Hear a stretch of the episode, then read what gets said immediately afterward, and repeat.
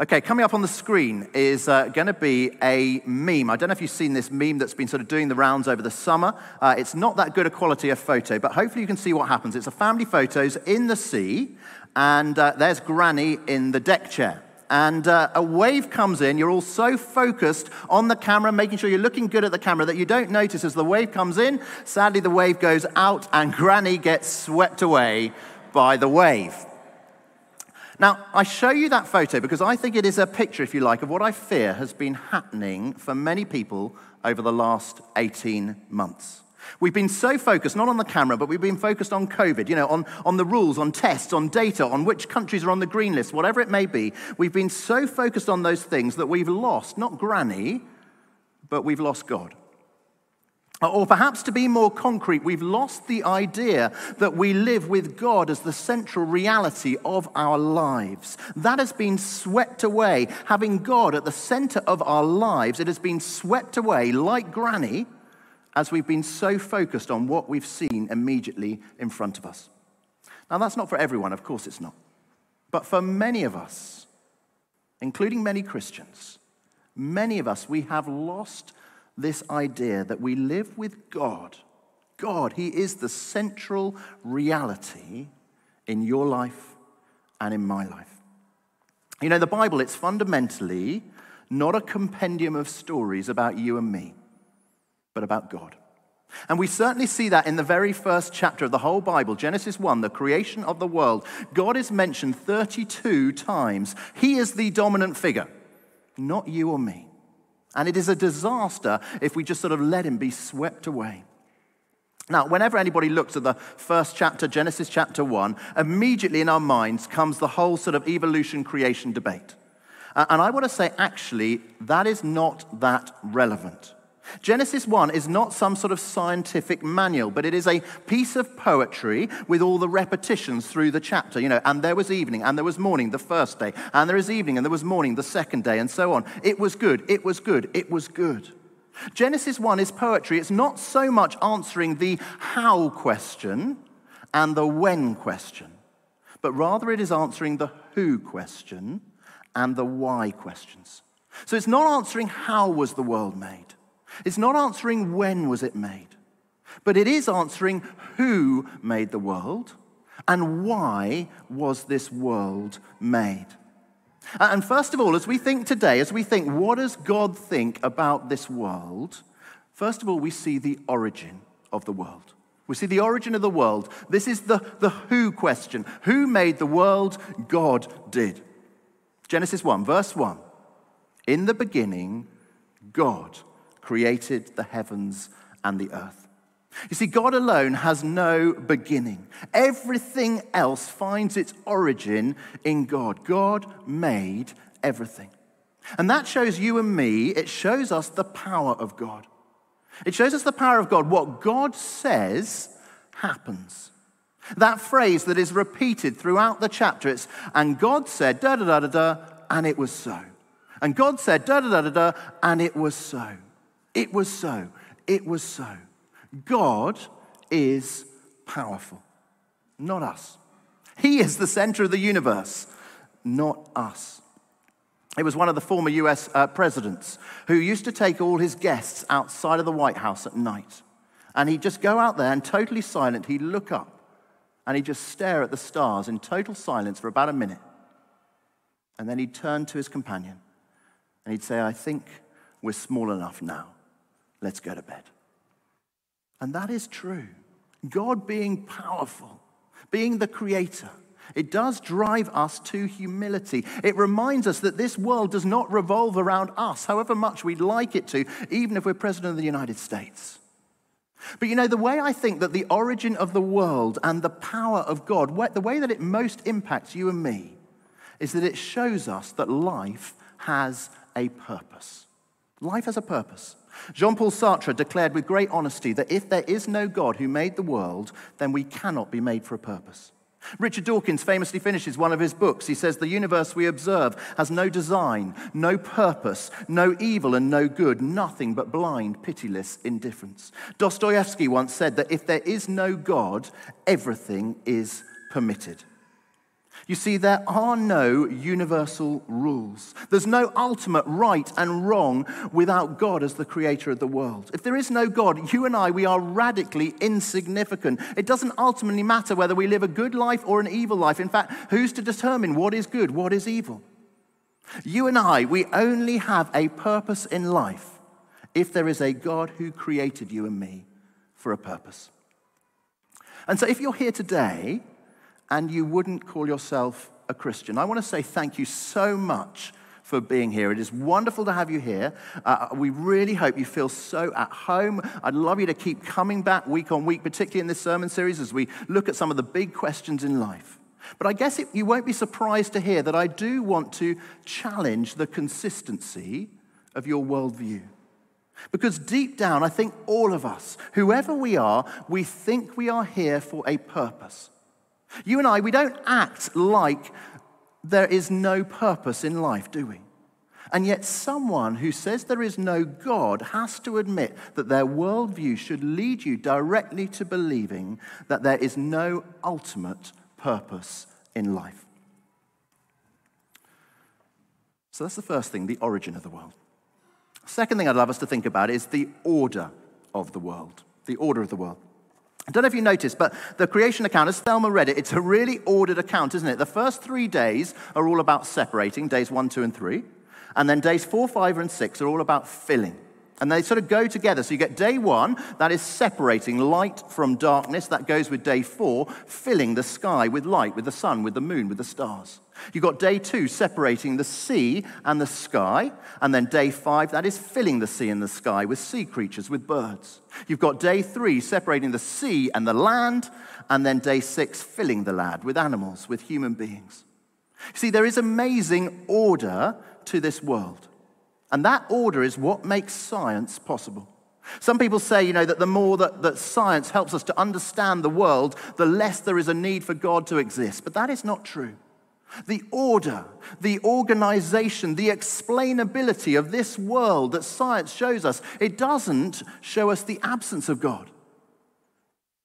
No, far from it. It shows us the goodness of God. It shows us that God is good that God is perfect and that God has set up this world in an ordered way so that it works, so that it is beautiful. At the end of each day of creation, what does it say? And God saw that it was good. God is good, and his creation is good. I, I, don't know if you've noticed this, but I find it fascinating. If you look at some of the programs, you know, like Planet Earth on the BBC, there's Sir David Attenborough. And what are the kind of things he says? He, he often talks about the, the miracle of life or the, or the majestic and glorious plumage of a bird or, or being awestruck at the majesty of a landscape or whatever it might be. Now, now David Attenborough, he is an agnostic verging on atheist. And yet, what does he do to describe this good creation? He often reaches for decidedly religious words awe, glory, majesty, miracle. As Christians, we are to take pleasure from this world that God has created. Life, it is to be enjoyed. Paul writes it in 1 Timothy, 1 Timothy 4, verse 4. He says, Everything God created is good, and nothing is to be rejected if it is received with thanksgiving. You see, as Christians, we're not just interested in, you know, we're just spiritual things. That's all we're interested in. No, we are interested in physical matters too, be it the sound of a beautiful choir, or the sight of a beautiful mountain, or the smells of a beautiful barbecue next Sunday, or the, or the joys of a beautiful boat trip down the Thames. Uh, some people might say, you know, what on earth is the church doing having a boat party? I mean, what has that got to do with Jesus? Maybe you've asked that. You know, at the boat party, I pray that the 300 of us going, that we enjoy it, that we delight in the sights as we travel down the Thames, that we have a good conversation, that we build beautiful friendships, that we have a drink, whether alcoholic or non alcoholic, that we throw some moves on the silent disco dance floor. Um, hopefully, there'll be better ones than Michael Gove did in that nightclub, if you saw that film. Um, now, obviously, I hope that we are distinct as Christians. You know, as we reflect God to each other and to any friends perhaps who are coming who aren't Christians, and to those people who work on the boat. I hope that we are distinct and that we don't get drunk, that we honor one another, that we look out for those who don't know many people, all those things.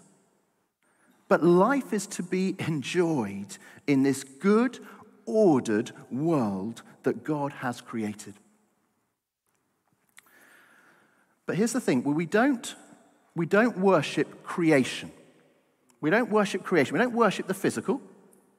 And nor do we worship created things. We don't worship the material. In that sense, uh, people that can seem the very opposite of each other, and I'm going to caricature here, so please don't have me for this, but, but I'm caricaturing, but your Extinction Rebellion protester on the streets of the city, and your bloated, sort of five car owning, bling bling CEO in his plush offices in the city, both of them are actually in danger of doing exactly the same thing. Both of them are in danger of worshipping something other than their creator. Richard North, writing in the Independent newspaper, he wrote this. He said, We're all falling in love with the environment in lieu of falling out of love with God. You see, it is right to be concerned about the environmental situation that we're in. Please let us be. But some people get it wrong when they worship creation rather than the creator. Just as some other people worship created things, money, possessions, football, whatever it might be, rather than the creator. And what you and I, what we discover, what we discover is that when we do actually worship the Creator, it is then that most of all we discover the pleasure and enjoyment of life. Jesus, what did he say? He said, I have come that you may have life, life in all its fullness. That is what he brings as we worship him, our Creator. So, the origin of the world, the order of the world, and then finally, the oversight of the world. See, the pinnacle of the whole creation account is us, humans. Just look for a moment at what it says in verse 26. It says this It says, Then God said, Let us make mankind in our image, in our likeness, so that they may rule over the fish in the sea and the birds in the sky, over the livestock and all the wild animals, and over all the creatures that move along the ground. You see, as the pinnacle of creation, us humans, we are the ones with oversight of how things go in this world. And we're going to look at that more next week. But just for the moment, I'd love you just to see what that verse up there, what it says about who God is. Just look at what it says. It says, Then God said, Let us make mankind in our image, in our likeness. Do you see there? There is the plurality within the Godhead. God doesn't say there, He doesn't say, let me make mankind in my image. He says, let us make mankind in our image. And this shows us that God is relational. In fact, if you go back to the very start, the first three verses of Genesis chapter 1 that we heard read, what do we have? Who's there at the right of the start? Verse 1 In the beginning, God.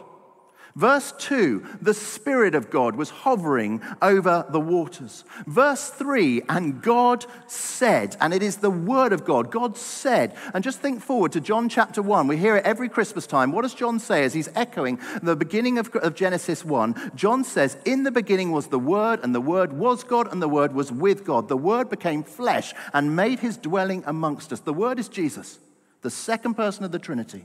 So, right there in the first three verses of the entire Bible, what do you have? You have all three members of the Trinity. Verse 1, the Father. Verse 2, the Spirit. Verse 3, the Son. And that is the thing that is unique about Christianity. You see, if God is just unipersonal, if God is just one, then power is primary. Power comes before love. If God is just one, then God acts first in power to create this world. And then subsequently, he starts loving his creation. So if God is just unipersonal, power is primary, love is just secondary. But if God is Trinity, as we believe, if God is three in one, then it is the other way around. Love comes before power. Because before anything at all was created, before anything was created, there is God and God is love. The three members of the Trinity, they are there in perfect, loving relationship with each other. The Father loving the Son, the Son loving the Spirit, and so on. Love is primary. And then power is secondary. And that is why the Christian worldview is that relationships are key. Because loving relationship is at the very heart of God the Trinity. And so life is all about relationship. a while ago now, I, I remember helping on an, an Alpha group. And um, it was uh, the first uh, session of the Alpha course. And I remember it so well. And uh, in this group, uh, there were a group of us, and there was a guy there on this, in this Alpha group called Mark, who he obviously did not want to be there. It looked like he wanted to be at the dentist rather than being at Alpha. He did not want to be there. I think he'd been brought by his girlfriend or something like that. And anyway, we went through the first evening. If, you, if you've never done Alpha, Alpha, there's a meal, uh, then there's a talk about the big questions of life and the claims of Christianity, and then there's a discussion time in a group. And we were there in this group, and we'd sort of had the initial first evening sort of chat, getting to know you kind of questions. And then we got on to talking about some big questions, and we started talking about what people thought was the purpose of life. And lots of different people in the group offered their varying and sometimes very interesting answers as to what they thought was the purpose of life. And all the while, I was silent. I didn't offer my view, and Mark was silent. He didn't offer his view. And then we got to the end of the evening, time to finish, people started dispersing. And Mark comes up to me as a sort of vicar there, and he says, Jago, what do you think? What is the purpose of life? And there I was uh, with about a sort of 15, 20 second window to try and make an impression on the guy who preferred to be at the dentist than Alpha. And this is what I said to him I said, Mark, the purpose of life is all about relationships. It's about relationships with God, relationships with each other, and relationships with ourselves. And it is only having a good, restored relationship with God made possible only because of Jesus, Jesus who came to this world and who died on the cross for us. It's only through having a good, restored relationship with God that then helps us have good relationships with other people and good relationship with ourselves. And Mark thanked me for my answer and then left and he never ever came back to Alpha ever again. and I've often wondered since, I've wondered, was that the best answer to give him? You know, was there something I could have said that would have enticed him to come back to Alpha on the second week? But you know, as I've reflected over the years since, I've reckoned I wouldn't change my answer at all. I wouldn't change my answer because life is all about relationship. Love relationships is at the very heart of God. You see, at the start, I talked about that Genesis 1, it, it, it, gives us the answer to the who question God created the world, but it also gives us the answer to the why question why was this world created? And the answer is because of love. Because of love, because of loving relationships. That is what this world is all about.